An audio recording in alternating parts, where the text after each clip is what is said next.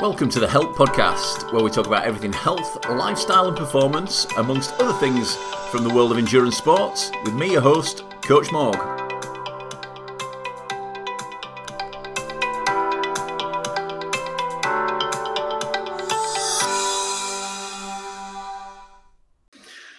So, welcome to the second episode of the Health Podcast. Um, I'm your coach, sorry, get that right.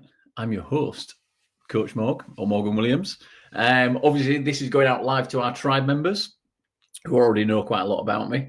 Obviously, if you're new to this podcast, um, um, I'm a triathlon and water swimming coach and health coach. I've been for uh, over twenty years now in various guises. And um, as part of this podcast, we're going to talk about everything health, lifestyle and performance. Um, and that's to do with endurance sports, but general life Uh, as well, making sure that we uh, live the best life possible. So um, tonight's um, episode, or this week's episode, should I say, is um, all about fitness tracking and in particular looking at heart rate variability. Um, reason I wanted to do this, as well as a bit of a request from people in the tribe who want to uh, know more about things like heart rate variability. Um, but a few people um, might be aware that I'm a little bit of a Um, a bit of a geek when it comes to the stats. Um, obviously, uh, in my past, had um, some quite serious health issues, and I've used um, a lot of sort of mixture of technology, knowledge, and uh, uh, sort of keep an eye on some sort of quite essential data to actually improve my health rapidly. Um, uh, to put that, I amazed my my cardiologist, and um, I've got a lovely letter from him the other week saying how they're still amazed at my continued progress to uh, come back from uh, the brink. So um, that's all good, shows it works. But um, in modern times, I'm probably referred to as what we call a biohacker.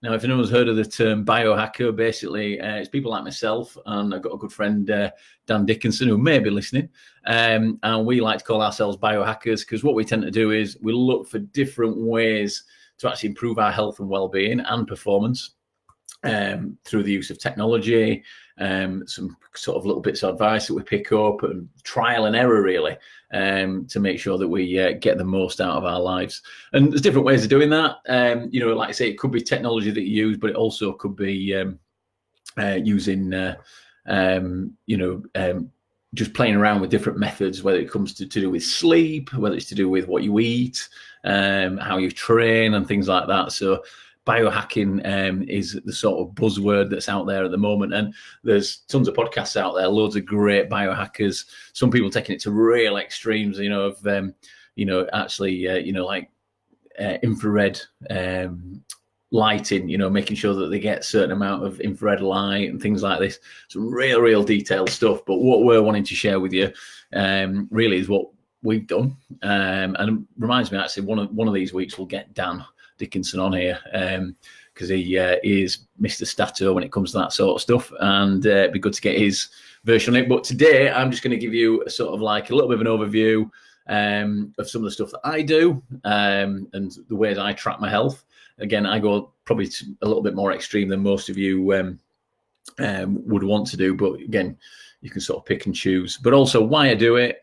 Um, but also um, looking into heart rate variability, because that's the one key metric that, for me, um, has really made a big difference. But it, the great thing about heart rate variability is influenced by all the other things. And when I say all the other things, all the things that we mentioned last week in the uh, podcast around um, our um, uh, ten essential actions for living an endurance life. And just to run through those again, that was eat well, sleep well, move aerobically, minimize stress, bodyweight exercise, sprint,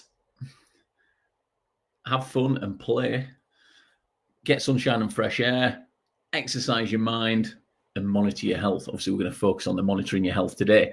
Um, now, they're all sort of linked together, and they all um, contribute to overall well-being, and um heart rate vari- variability is kind of affected by all those, how how you train, how you spend your leisure time, how you relax, how you recover, um can have an influence on your heart rate variability. And heart rate variability um, is a really, really good um, biomarker um, for health and well-being, um, but also a good way of controlling your uh, Um, deciding how you live your life and how you how you train and things like that. So we'll talk more about that in a little bit. Um, but just wanted to talk about, you know, um, why um, monitor your health stats now. And it might sound like a bit of an obvious question, but um, you'd be surprised how many people don't and how many people are actually um, sleepwalking into ill health. And I kind of did that a little bit. I was, you know, a busy coach, um, very, very busy job, busy lifestyle, got a lot going on in my personal life, um, which meant that, you know, stress crept up on me um, and I ended up very, very poorly.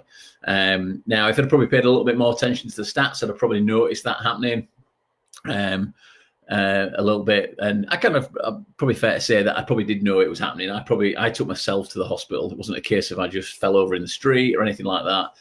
Um, I was more aware than probably the average human being when it came to my health and well-being, because I was a coach and I do monitor these kind of stats. I monitor the stats to a degree, but now, obviously, um, because of what's happened, I sort of monitor them a lot more uh, intensely. Um, but yeah, it's a real interesting one. There's a lot of stuff out there at the moment as well, particularly with the um, coronavirus, COVID nineteen uh, pandemic that we're going through at the moment, um, that people, um, you know, we're hearing a lot in the news about people had underlying health conditions, or um, they passed uh, they, they passed away with COVID nineteen, but they didn't have any Uh, diagnosed underlying health conditions. And that's one of the key phrases for me, is there's a lot of people out there um, who are getting poorly, whether it's with COVID nineteen or otherwise. Um, and, you know, um, it's kind of, um, you know, they don't know they've got underlying health conditions. And that for me is kind of going, right, you know, what you're doing, you wait until you collapse and the hospital turn around and say, you've diagnosed with this. Um, Why wait until it's the doctor who's diagnosing it? Why wait for that health checkup if you go for one every year?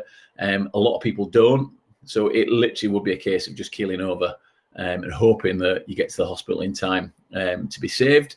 Um, you know, my view is personally, you know, you should be looking um, at certain stats, even just real basic rudimentary ones, um, to actually uh, monitor um, your health and well-being, sort of thing. Just don't wait for the doctor to be the person who uh, rocks up and uh, and figures it out for you. You know, you should be able to do that. And I know we all know how we feel and things like that, but it is human nature to sort of sweep it under the carpet and really kind of go, you know, um, I'm, I'm going to turn a bit of a blind eye to that. I'm okay, I'm okay, I'm okay. I can keep training, I can keep doing this and stuff like that.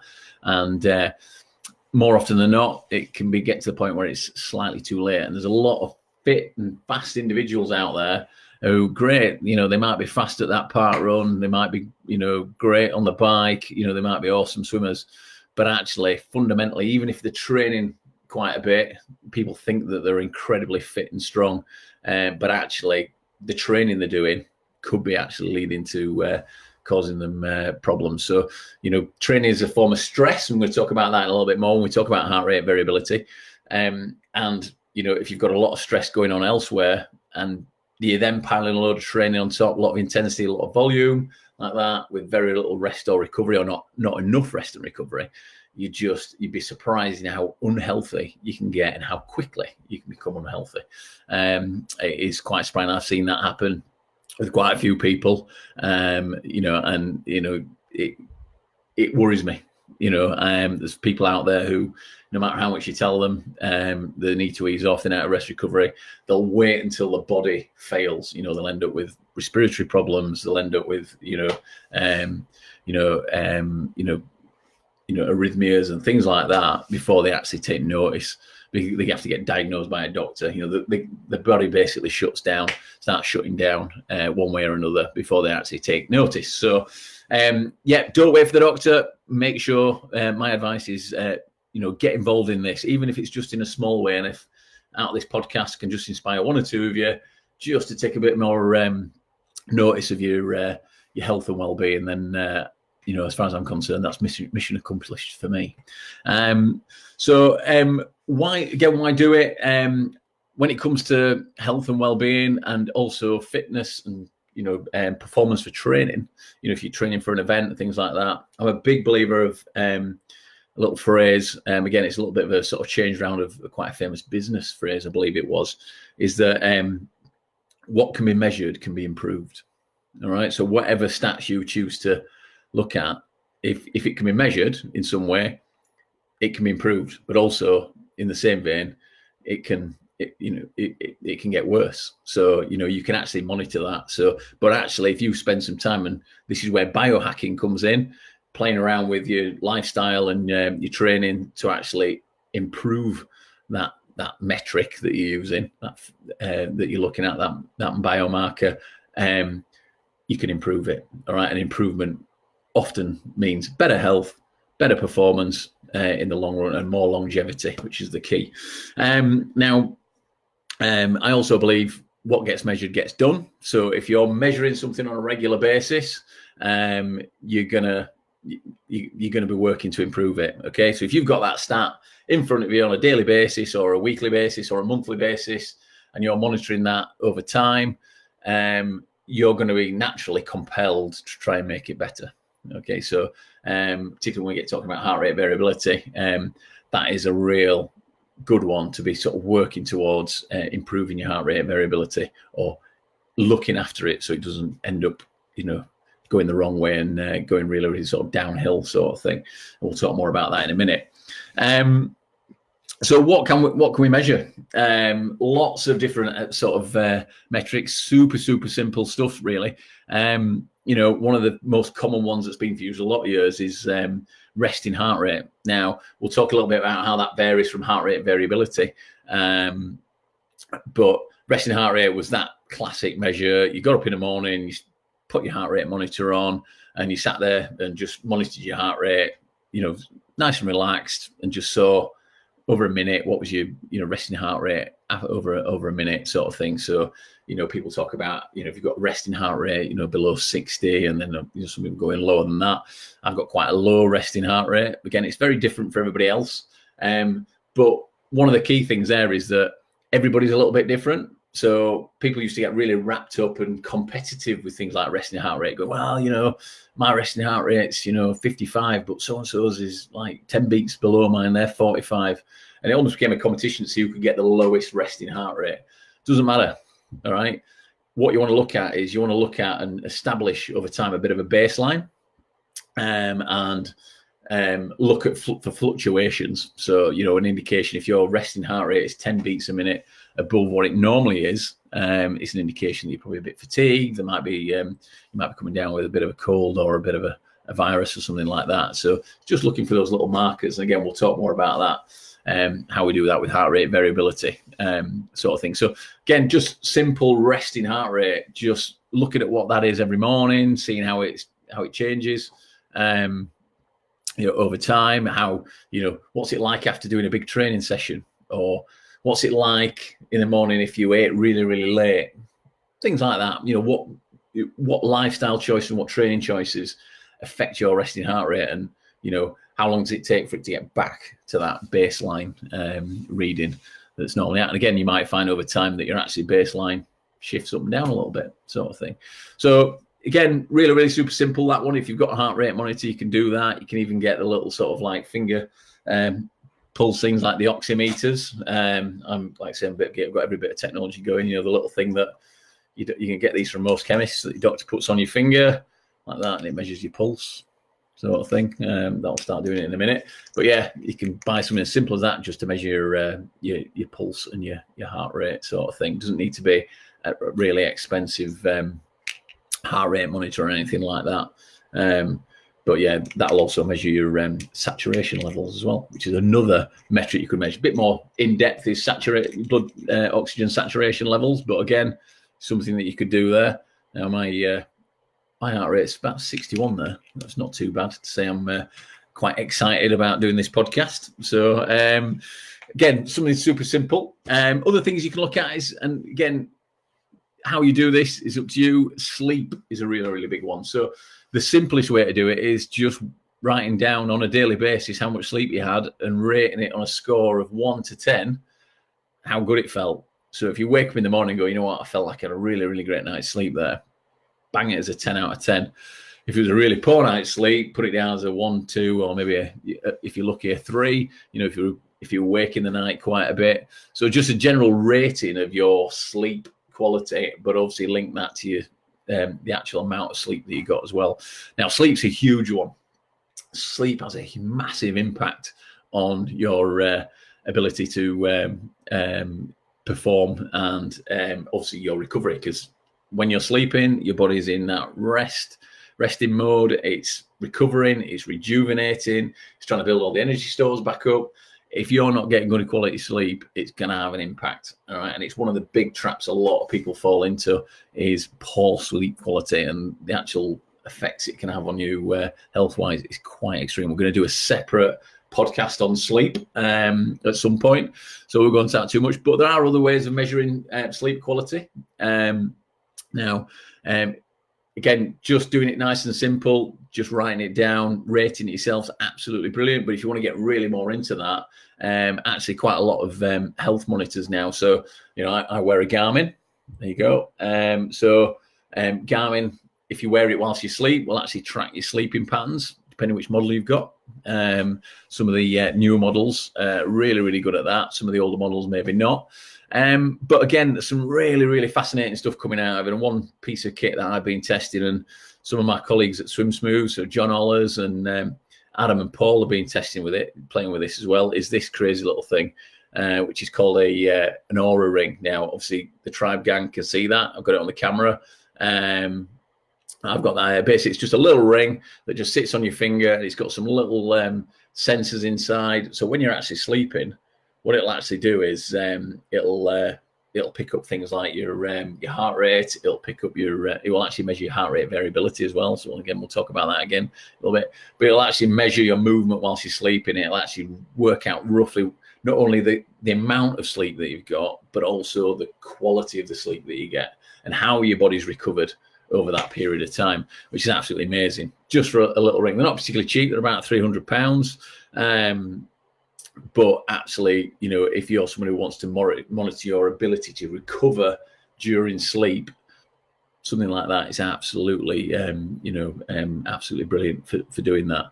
So lots of different ways of measuring sleep and things like that. Um, obviously, um, things like blood pressure as well um, is one thing that I tend to measure. Um, again, because when I was poorly, my blood pressure wasn't particularly good. Um, now it is... Uh, um beyond good. Um it's excellent, and uh, again, my uh, cardiologist absolutely loves it. When he uh, during the COVID nineteen uh, pandemic we've got going on, we're not they're not doing any face-to-face consultations, so he rang me up um just over a week ago, uh, chatting on the phone, and he went, oh, do you know what, do you know what your blood pressure is? He says, because he knows I uh, I measure it. So I just flicked up my phone, looked at my latest um blood pressure reading, and um and give him that, and I can give him a little bit of history, telling him of any fluctuations and why I might think that happened.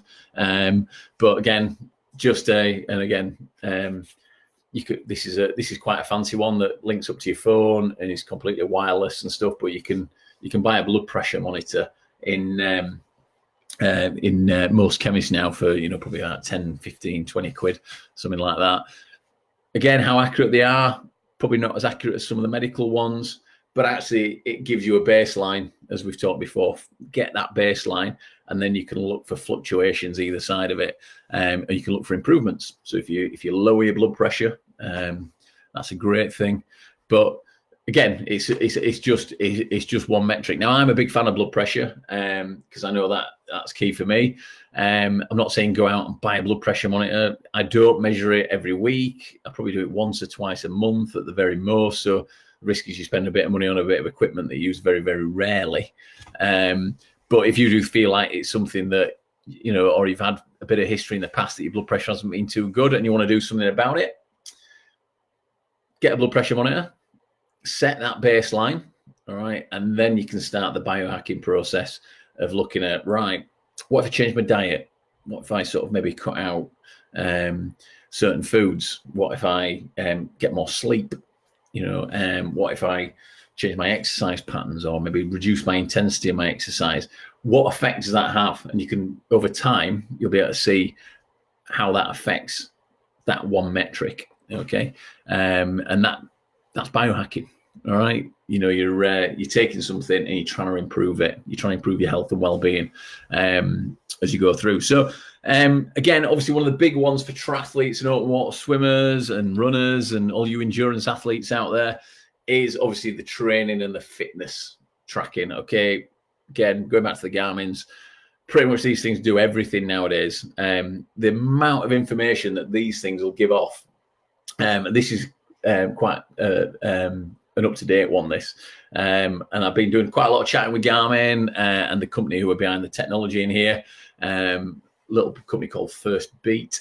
Um, and um, it's quite staggering, the amount of information they got. And it's quite interesting seeing the, the way that they actually produce that information and how quite reliable it is. Um, but again, you know, it's it's a lot of technology crammed into a very, very small space.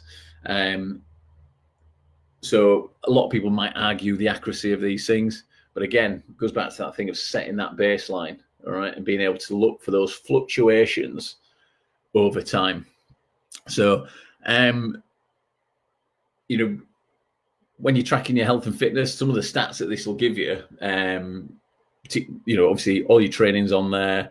You know, I'd probably ask, get yourself to ask yourself the question. Yeah, I look at how many calories I burn. I look at how, you know, the training effect of my training and things like that. But how far do you delve into, you know, looking at um, the other stats that you can provide? Things like, you know, um, heart rate, stress levels and things like that. So linked to heart rate variability. So it's kind of, you know, the information's there. If you've got something like this, you know, the question I ask is how much of the data you're actually looking at. Now, it's very easy to get swamped in all that data, but what you could do is actually decide, right, I'm just going to pick one piece of data that I don't normally monitor and just I'm going to start having a look at that. And if you've been using the watch for a while, all the information will be there.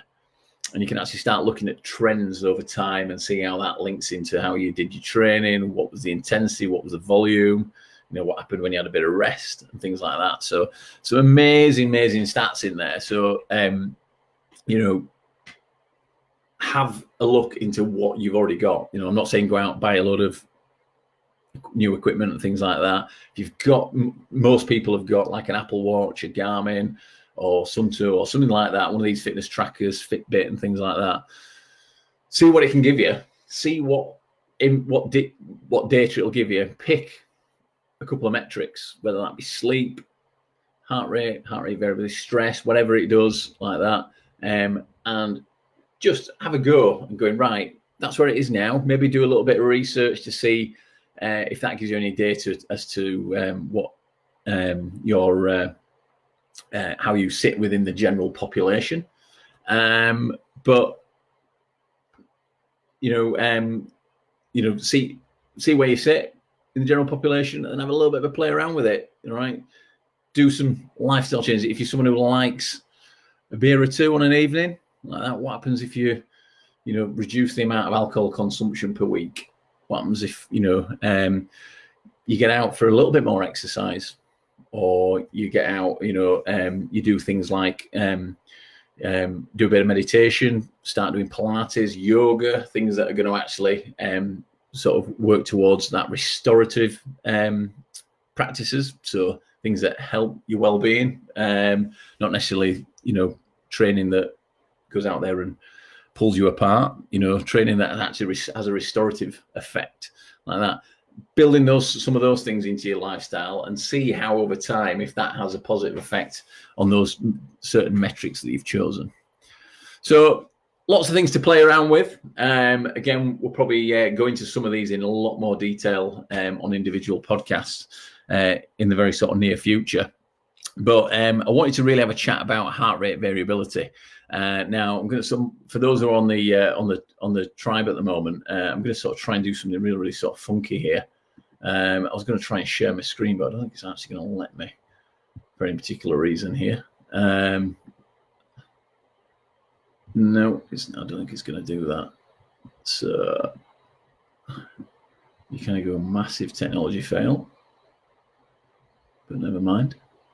Um, so what we're basically uh, looking at here is we're going to actually have a little bit of a look at um, um, heart rate variability, and I'm actually um, just going to, uh, I say, it's recorded live, so um, this just shows how uh,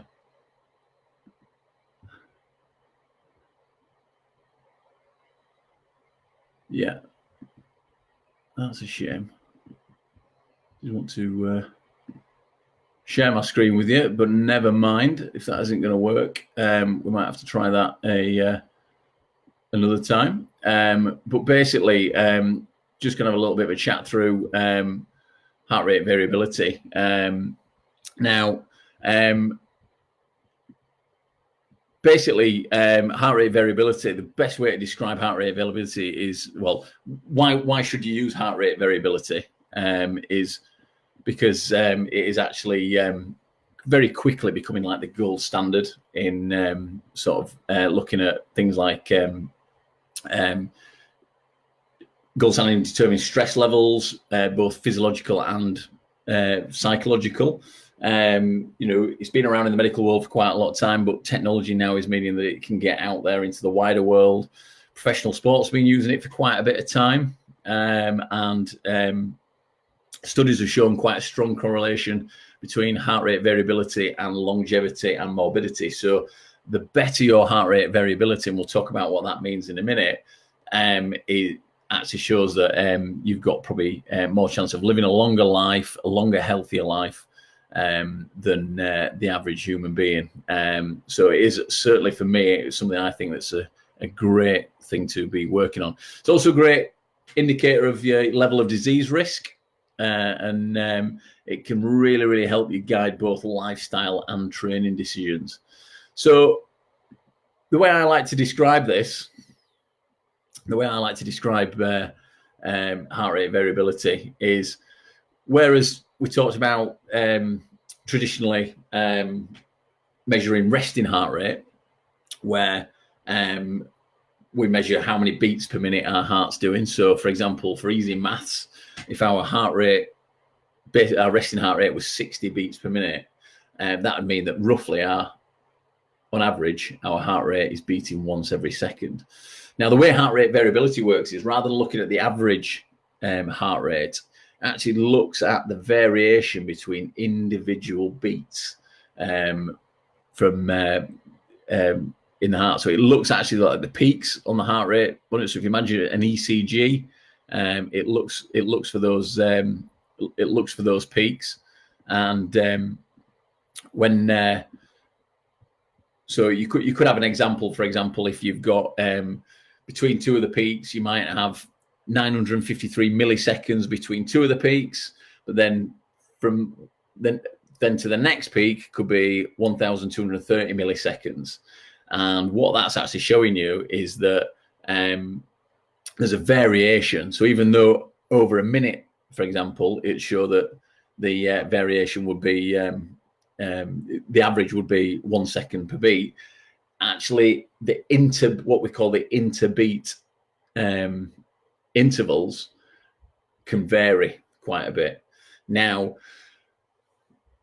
the way we look at this is, this is, this is um, talking about, so basically this is an indication of how our Um, autonomic nervous system is activated. Now, we'll talk more about the autonomic nervous system uh, in a minute, but in a nutshell, what it means is, if you've got a big variation, or like or a, a, a bigger variation between your um, uh, intervals, that could mean that what we call our um, our parasympathetic nervous system is activated. Now, your parasympathetic nervous system is what we refer to as rest and digest. Um, so um, meaning that we're in a state of rest and calm, and the body is functioning to develop, to, to recover, and to uh, be, um, you know, make itself stronger and in a good place, really. Um, now, if those beats are more regular, so they were literally almost identical, um, so that's a decreased amount of variation, that's an indication that our sympathetic activation Uh, sympathetic nervous system is activated. So basically meaning that we're in more fight and flight as we go through. So again, we've got these two sides to it, two sides to this um, this nervous system, and the way that that works is, um, if you imagine, um, um, we've got two. It basically means we can be in two states. So if our if our resting, if, if that's right, if our heart rate variability is very varied, so that gap between each beat's varying quite significantly, this state of rest and digest is where we actually uh, the body repairs itself.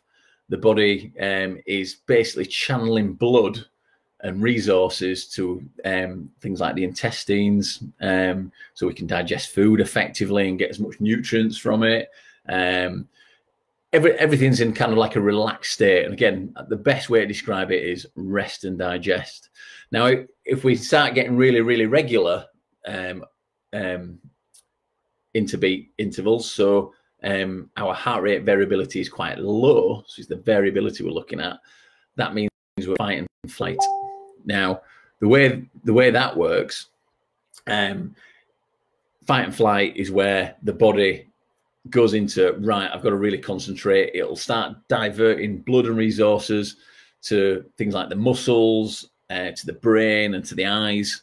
Uh, it's that kind of state where, you know, we're, we're fighting to survive. Okay. Now, the interesting thing with modern life compared to the olden days, modern life, fight and flight would be an occasional thing where, you know, if we go really right back to sort of caveman times, it'd be, you're down at the river filling up your um, your container full of water, and suddenly a tiger jumps out of the out of the trees, and you've got to scale a tree really, really quick to get away from it, or you've got to like run away from some danger. All right, that's fight and flight. Okay, that's what that system's designed for.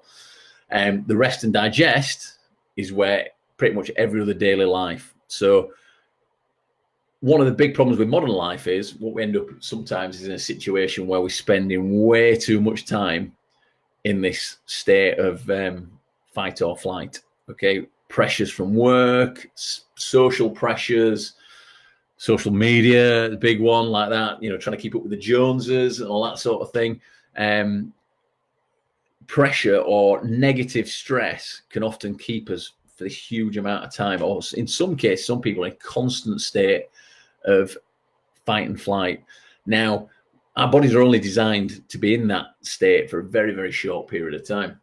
So if you imagine you're in it constantly, it actually starts having a really, really big negative effect on your health, um, because we're not getting that opportunity to rest and digest. Um, and, you know, you won't be, you know, basic example being is, you know, with that blood being drawn away from the intestines, you won't be digesting food. You won't be getting as much nutrients from your food. It all ends up in a big sort of downward spiral um, with it. So um, we've got these two states we can be in. And actually, the great thing about heart rate variability, it gives an indication of where you're at with that kind of thing. And what we need to look at is we need to look for balance, all right? And your body's constantly trying to achieve balance, but external uh, and internal stresses um, can often affect how you're... Um, can affect that balance. But your body wants to be in this state of balance. It wants to be in a nice balanced position, um what we often refer to as homeostasis, okay, when your body finds balance and stress. Um but we've got to remember, not all stress is bad. We do need a little bit of stress. Now, this is one of the things that um people uh, sometimes get mixed up with. Not all stress is bad. Um you know, actually going out and doing some training uh, like we like to do, if we get that right and we get just the right level of that physical stress, our bodies will get stronger. We know that, you know, we all train, we all get a little bit stronger. But a classic example, if we do too much of that or too high intensity, we get the intensity, too much intensity, too much volume, or we get it mixed up wrong, that's going to start having a negative effect. So um, we need to make sure that we get that balance of positive stress versus negative stress. Now, stress comes in a lot, a lot of different formats.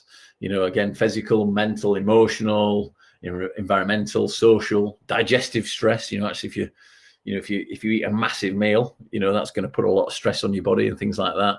Um, we've got to bear this in mind. I like to talk about a big bucket. If you imagine a big bucket of um, bucket in front of you, if you start piling all your stress, daily stresses in there, okay. Just ask yourself the question, how's your bucket? How's your stress bucket? Is it is it half full, three quarters full, or actually is it overflowing? And it's when it starts to overflow is when we really get big problems, all right?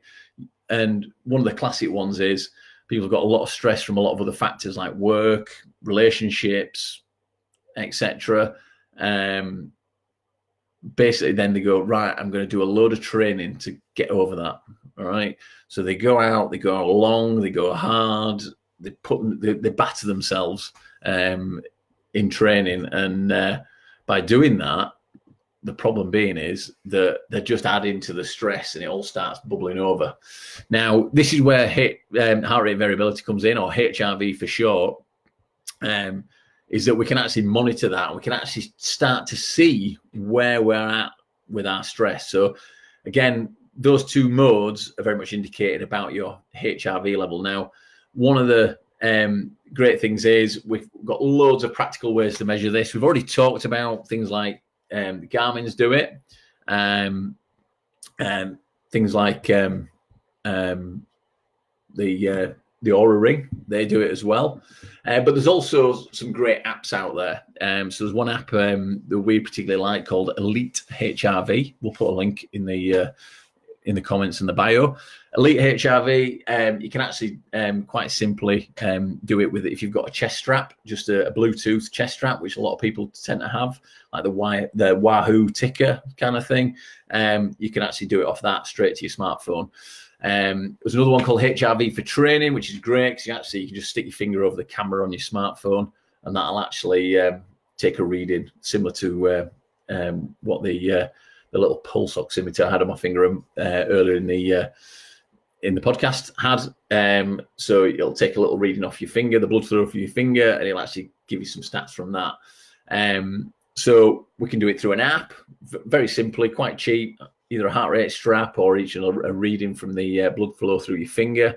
It's nice and cheap and things like that. Or we've got some of the great technology like Garmin or things like Aura Ring and lots of other sort of technology out there to do it. Now, one of the interesting things is when we do these kind of um, looking at taking a reading, um, we have two kind of ways of doing it. Things like the apps where you just take a single reading, uh, like Elite H R V and H R V for Training. One of the things with that is that's what I call a snapshot. So we've got that versus some of the monitoring like what I get with my Aura Ring um, and my Garmin is what I call constant monitoring. So... Um, More so with the Garmin, the Garmin's in the background, periodically just checking my H R V, checking my stress level um, through my wrist heart rate. Uh, my uh, Aura Ring does it whilst I sleep. Um, now, one of the key things for this is, if you think about when you're taking a, doing it through a snapshot, one of the big risks is um, that actually, as you lay there in the morning going, right, I'm going to take my H R V, you set the app going, you're trying to get the finger reading, your conscious thought can really, really sort of affect that reading. Um, now, I've had this a little bit sometimes. Um, you know, I'll have had a, just before I take the reading, I'll look up. I've got a text on the phone from on my phone from someone chasing me about something, and you're like, "Oh, crikey, a bit of pressure like that," or something's niggling at you. And because you're consciously awake and consciously thinking about it, it can actually give you quite a skewed result. Uh, and I've sort of played around with this. Um, I won't go into what I think about, but yeah, I can give myself quite a negative or a lower H R V score showing that I'm stressed um, just by thinking of something negative like that. So one of the downsides of doing these snapshots is where we use like just a single reading, like maybe for a couple of minutes, um, is is the fact that it can be it can be skewed quite a bit. But on the on the flip side, they're relatively cheap, relatively inexpensive. It's a quick two two or three minute job when you first get up in the morning. Uh, you do have to make sure that it's the same time of day and the same conditions, that is first thing in the morning, laid in bed, or, you know, just as you get up, sat on the edge of your bed. Um, obviously, a lot of these apps give you instructions on how to do it, how to maximize it. But you've got to make sure it is cons- fairly consistent. Now, if you compare that to um, doing um, what we call constant monitoring, the device does it all for you. It's constantly tracking in the background. Um, there's no requirement to remember to take the reading. So, you know, if you, you know, it just happens. It just does it for you. Now, because you're getting lots of readings and readings over a period of time, I personally think that it makes the data a little bit more robust and and it definitely will, or less likely to be skewed by your conscious thought. Now, if you have got some um, obviously negative thoughts running through your mind during the day, um, there's a good chance that that will, um, you know, be registered, but it it it's catching you um, whilst you're, uh, you know, in real time is probably the best way of doing it. Um, it's not a case of you're laid there trying to clear your mind, you know, like you are doing with a snapshot. So for me, I prefer the constant monitoring um, because it can show you throughout the day and help you identify when you had certain stressful periods. You know, oh, I was really, really stressed there. You know, my H R V score dropped. Um, why was that? You can start asking yourself questions. Um, and also, but on the flip side of it, you can also see when you're getting good periods of recovery. And it's like, right, what have I done there that's allowed me to be quite stress-free and relaxed and actually Uh, my H R V to improve. So you're getting a lot more data with this constant monitoring, um, which I find really, really useful. Downside of it is, though, it's expensive hardware. You know, some of these Garmin's, you know, they're starting, um, I think, you know, to get one that measures the H R V at the moment is the latest incarnations of the Garmin's. You're talking a good sort of maybe um, four or five hundred quid. Um, you know, the Aura Ring, again, three hundred pounds. Um, you know, it isn't cheap. Uh, and the other sort of slight downside is, which doesn't bother me that much, is that the hardware has got to be worn pretty much constantly uh, if you're going to use it in that state. Now, some people don't like sleeping with watches on or rings and things like that. It doesn't particularly bother me, but it's just certainly something you've got to factor in. So it's really about you working out what you want to, um, what you want to uh, um, achieve and how much of that data you want to read into. Sort of thing. I like to say I'm a bit of a geek, so I tend to do all of it really. Um, so we'll have a quick, that's one thing about capturing it. One of the things is then once you've got that data is how you use that data um, to sort of like decide how you're doing things. So one of the key things, and um, one of the things I really, really like is to think about that, um, think about H R V data as um, being um, about that balance and almost look at like a, a set of scales that are going to tip um, from left to right. Okay, so a good way to think about it is over on one side, we've got um, we've got the uh, the um, sympathetic nervous system, which is fight and flight. On the other side, we've got um, the uh, parasympathetic, which is rest and digest. Now, at the very top, if everything's balanced, we should be in a really, really good position. So we're just sort of probably sitting just within that um, that balance, just perfectly between um, rest and digest and the uh, um, rest and digest and the uh, um, fight and flight. So we're just nicely balanced. All right. Now, certain stressors, training and things like that may make you swing one way. Now, a little bit of stress will probably swing you a little bit over to um, into the uh, fight and flight. Now, one of the things is the great thing is if you monitor this on a regular basis, if you've spent a good few days loitering, even if it's just slightly into that fight and flight, alarm bells just sort of start ringing a little bit that actually, you know, I need to sort of ease off a bit and need to bring myself back and maybe even back a little bit into um, that, um, back into that um, rest and digest. So we don't want to spend too much time in fight and flight. Okay, we want to enter there and go into there a little bit and then come back. Now, one of the things we do sometimes see is that we get what we call violent swings. Now, this, this is where it gets really interesting because violent swings can happen in the opposite direction. So I've had examples where I've gone out and done a big run or I've done a big long bike ride. And um, what quite interesting is I actually violently swing very much a large way into rest and digest. And you kind of go, hang on, so I've put stress on here. Um, but what it means is I've put a huge stress on my body and my body's forcing me into rest and digest. Um, so you've ended very up with a very, very high H R V score, but that means it doesn't, it doesn't mean that I've got, it's not necessarily a good thing. Uh, what it means is that actually we've got this big violent swing over to, um, into rest and digest, and my body is going, no matter what you say or do, you need, you're in recovery. Okay, so the body's actively working to pump blood and resources to all the parts of the body that are going to help me be restore, repair, et cetera. So it, it's all it, it's in restorative mode, in that rest and digest. So we need to think about that. Um, we also sometimes get balance swings over to the fight and flight again, and sometimes what you might see is an incident where you violently swing over to fight and flight straight after a big training session or an event, and then the following day you'll swing back over violently to the opposite side into uh, rest and digest. Again, that's the body activating these two sides of the uh, autonomic nervous system.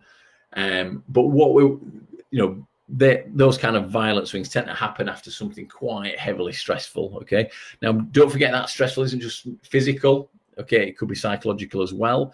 So you've got to bear in mind. So all this is going to be taken into context of, of what's caused it. So one of the big things I use heart rate variability for is to actually have a conversation with myself or with somebody else to go, right, what's causing this? So when I'm using it with athletes, I'd ask a lot of questions. You know, athlete, I'd look at athlete's score and go, right, what's caused that then? You know, it's all right just going, right, you're in rest and digest or you're in fight and flight, but actually what's caused that swing? And it's more about the swing and the, the quantity of swing that um, from side to side that's really, really key uh, for me as a coach.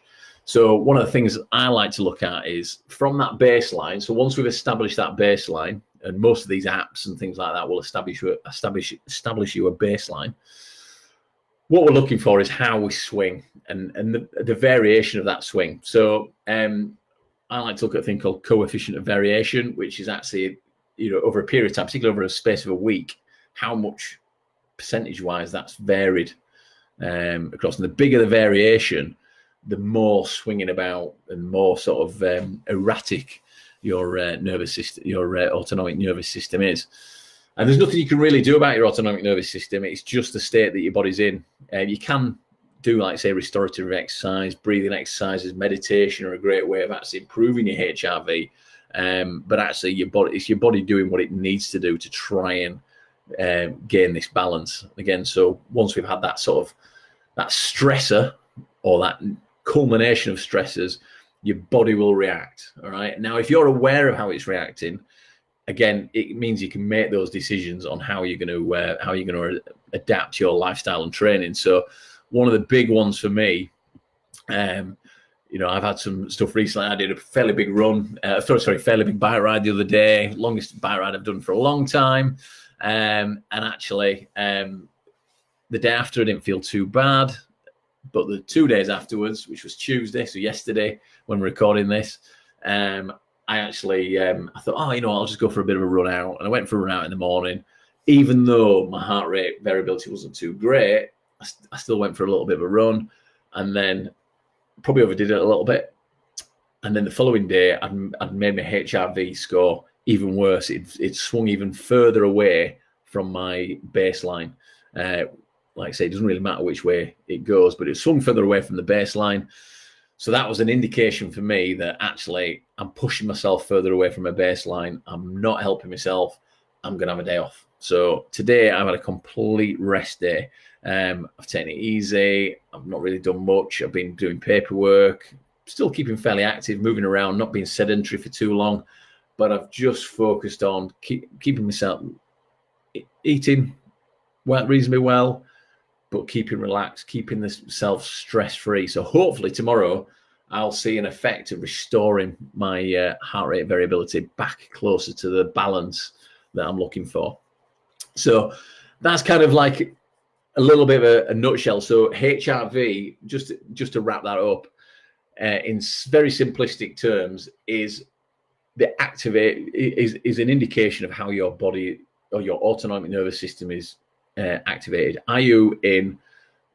Are you in that rest and digest? Are you in that fight and flight mode? Um, and monitor that baseline. Now, over time, the best thing to do is you can look at trends over time. Now, I, you know, you can link and and you can link that to sleep quality. You can link it to um, the amount of training you're doing, the intensity and volume of your training. You can link it to your diet. You know, the, the timing of your eating. Things like that. If you're someone who eats quite late, you know, actually eating a little bit earlier and giving yourself a bit of a breather between your last meal and when you go to bed, does that have a positive effect or does it have a negative effect, sort of thing? So you can link this um, to lots of things, but the ultimate thing is you can actually start to influence it by your lifestyle practices. And again, we'll talk more about these individually, but things like sleep, diet, et cetera, the way you train um, can have a huge impact. So it's really, really a great thing to get involved in, uh, H R, heart rate variability. Um, I'd certainly recommend it. Um, I've had some, um, I found it very, very useful, particularly just, yeah, sometimes you get up in the morning and you go, you know what, I don't really feel like a run today. And you look at the H R V score and it confirms it. But sometimes you get up and go, I'm not sure if I'm going to be bothered with a run today. But then you look at the H R V score and you kind of go, you know what, I've had a good H R, H R V score for the last three days. Let's go see what happens. And I'd actually be quite surprised how uh, how accurate it can be and uh, an indicator of the sort of state that your body's in. Again, whether you want to choose, whether you want to go for that snapshot, that sort of more cost-effective way of doing it through a snapshot, it's a great way to start with H R V.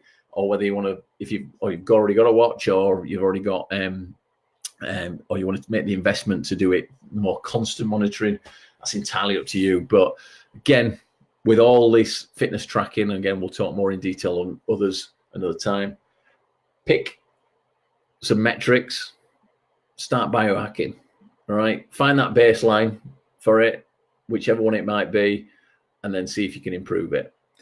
So I hope you've enjoyed that. Um, if you have, uh, drop us some comments. Feel free to give us a uh, uh, review. We're now across most um, uh, platforms, Spotify, uh, Apple iTunes podcasts, all that kind of stuff. Um, so feel free to uh, drop us a little bit of a line um, through there. We'd love to hear from you. Again, the tribe who are watching live, or anyone who's watching this back on player, feel free to... Uh, suggest any subjects that you'd like us to uh, talk about in the future, and uh, we'll uh, we'll keep it going. So I'm going to sign off now because I've been rambling for way too long. Uh, on the next one, or the next in the next uh, week or two, what we'll look to do is we'll look to get get some guests, start getting some guests on. We're going to have to play around with the technology a little bit, see how that works. But uh, we're going to keep this going and bringing you more and more information. Um, those who are in the tribe, I'm going to be sort of doing a little bit of a précis of all this and put it into a little bit of a document that you can download uh, to give you a little bit more information on heart rate variability. So if you're listening and you're not a member of the tribe, um, feel free to get involved. Go to evolve endurance dot co dot U K. Check out the tribe for the less than the price of a uh, cup of coffee. A gourmet cup of coffee every uh, week. You can uh, get access to all our resources, get involved with us online and have some fun and get to watch this recorded live. All right, so take care, everybody, and we look forward to seeing you soon. Take care.